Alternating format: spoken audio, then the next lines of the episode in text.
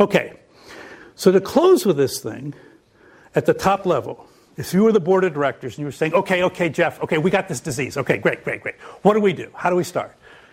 You can start at any point in this hierarchy. You can start with the category power level, which tends to be we need to look at our portfolio. We tend to have way too much money in aging categories, what the Boston Consulting Group taught us cash cows, and, and we don't have enough rising stars. So th- that could be the problem. Okay? Or we could say, no, it's, it's a company power, power problem, and the problem is we can never, first of all, we can kill nothing, and second of all, we can never really make any big bets. Every big bet we hedge, and after a while, we, we're like the person at the roulette table who puts a chip on every single square. So we win every time, you know. It's like except we just lose money. Okay, so so, so the, on the market focus, we can actually go after uh, markets in a directive way. It turns out it's extremely hard for large corporations to go after niche markets, but it's critical. It's critical because otherwise you end up coming in second or third in every primary in the in the entire uh, uh, election, and you and, and you don't get nominated. Right? You you must win definitively in places, particularly in the right, in the right year, in the right place. And then offer power, which I'm going to come back to that one. That's the one where we can create highly differentiated offers. I'm going to, I'll say some, a lot more about that in a minute. And then organization. So, so how do we actually drive transformation initiatives uh, through the antibodies or whatever to actually get them done? There are ways to organize inside a large company to create, carve out an entrepreneurial space, not just to incubate innovation, because all of them do that. But to actually go from an incubated innovation to a material business, that's when they all get killed. And, and so there's a whole, there's a whole uh, thing around execution power and organization for dealing with that.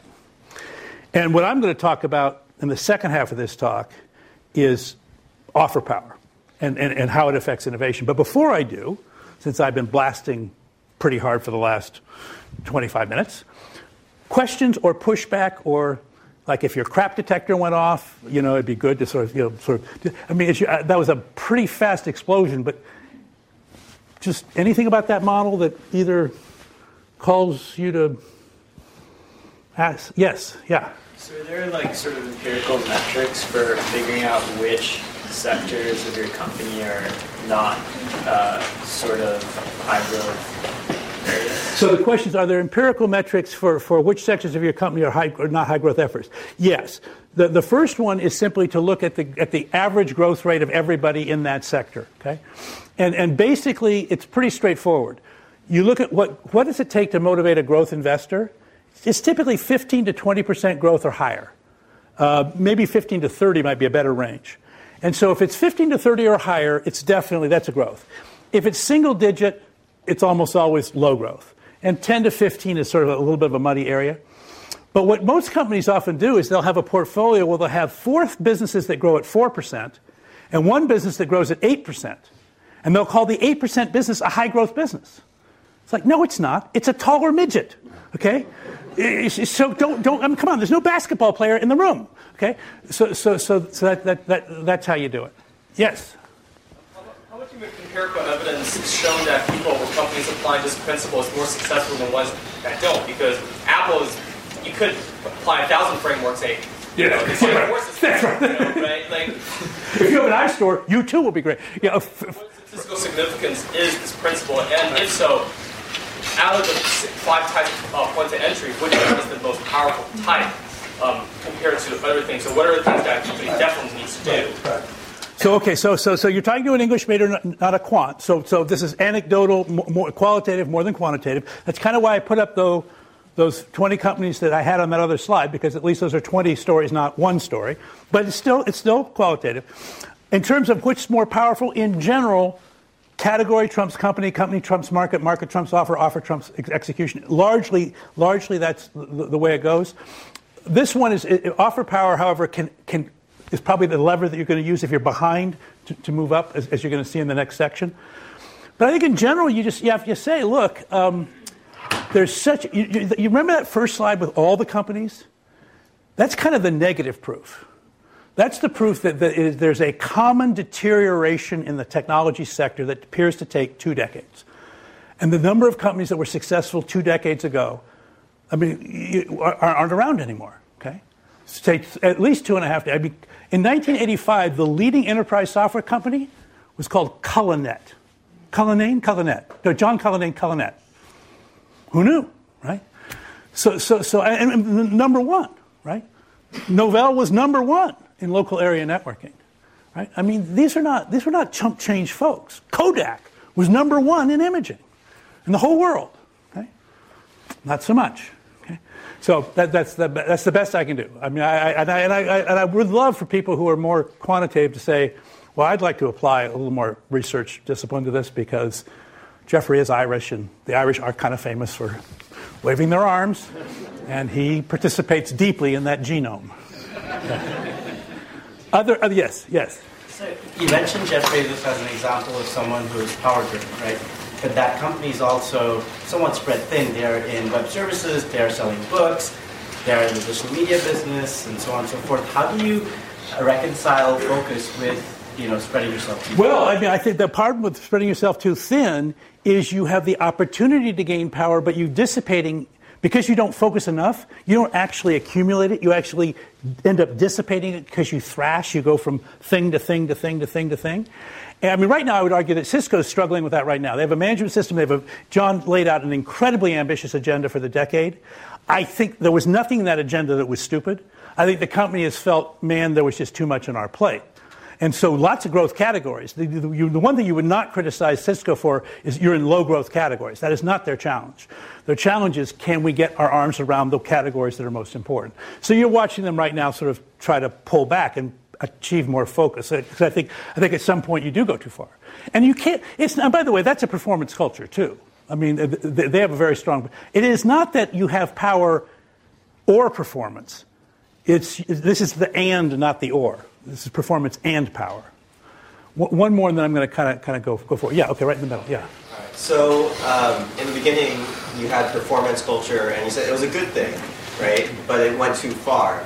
Is there a, kind of the same thing for power? If you go too far on the power spectrum, um, is there a danger there? I, I, I, think there could be. Yeah, yeah. I, I, think you can get to the point where you're where you are. Uh, you actually lose your operating income to kind of keep yourself going. Um, and, and so, it, because in the short term, you often sac- you, you can make sacrifices in performance in order to invest in power. And if you overinvest in power and all of a sudden people stop believing in that, you, you can't get funding. You can't, you can't get your next round of funding. In general, by the way, venture investing is about power and public exchange investing is about performance if you think about it. I mean, because in a, in a venture-backed company, there's not enough revenue to really say that performance is, is the game changer. It's power is the game changer in venture. And that's why I think this was an easier book for me to write maybe than somebody else, because, because every Monday, every dialogue we have is all essentially about power. And it's usually category power first, and then, and then, and then actually offer power becomes very, very important to a, to a venture company. Okay, I'm going to move on to this notion of now I want you to take off your CEO hat. I hope you kind of enjoyed that moment of leadership and the board of directors and whatever, and, and liability, I might add. Uh, some of you might look good in an orange jumpsuit. You never know.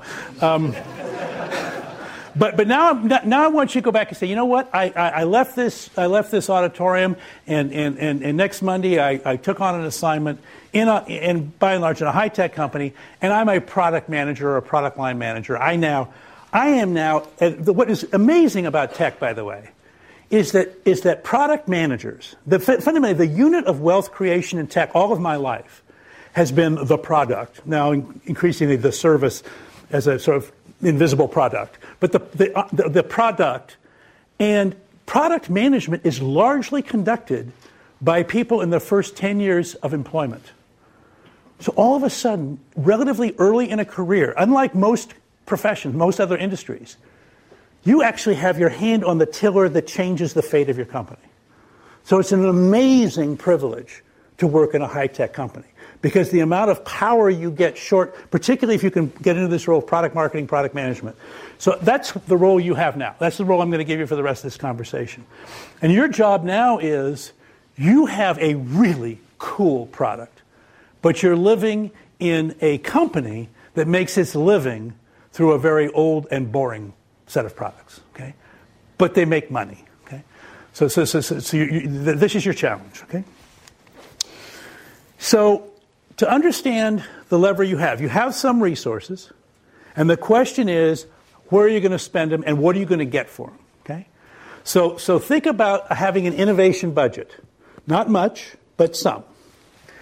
Well, you could spend it on differentiation. And that means I'm going to spend it on some kind of innovation R&D and I'm going to create something unlike anybody thing, any, anything that anybody else has. And that's going to cause the customer to go, "Wow, I want this offer. I don't want those other offers." Okay?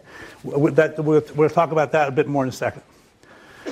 The second way you could spend your budget is hold on. Everybody else in our category now has this new feature, and we don't. And people, by the way, are noticing it.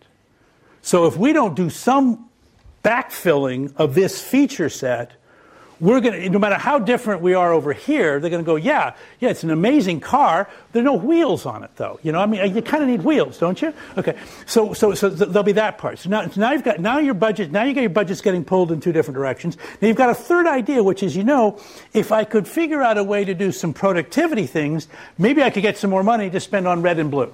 Okay. And so those, basically, those are the three things you can, the three levers, the kinds of initiatives that you can, you can go. I'm going to charter a differentiation thread, a neutralization thread, or a, or a, a productivity thread. And I'm going to kind of walk you through them. And I want, uh, there's, a, there's a lesson at the end of this, which is an amazingly, it seems like it's such an obvious lesson. It is almost universally not followed. The, the principle we're going to follow, uh, which, just to give you a heads up on it, is these three things are not mutually compatible with each other. And whenever you charter a single team in a single project stream to do two or more, you're screwing up. And I, and I would say that 99% of all the project streams I see are combinations of those three things, which is a fairly high ratio for screwing up. Okay? So, so let me, but let me kind of walk you through. That's, the, that's kind of the, the place where this is going to end. So differentiate. Why do you do that? To separate from your competitive set pretty obvious and pretty exciting. And by the way, every engineer in the world wakes up thinking, that's what I do for a living. I'm the smartest person on the planet, and I will be able to demonstrate it. Okay? Neutralize, catch up to the competition. Nobody likes to do this. Okay? Nobody likes to do this. But they get that it's part of being an adult. Okay? So you say, okay, I'm an adult. I guess I have to make my bed. You know, I have to do a few things. Okay. And then optimize, again, ugh, even, even worse for an engineer. It's like, what?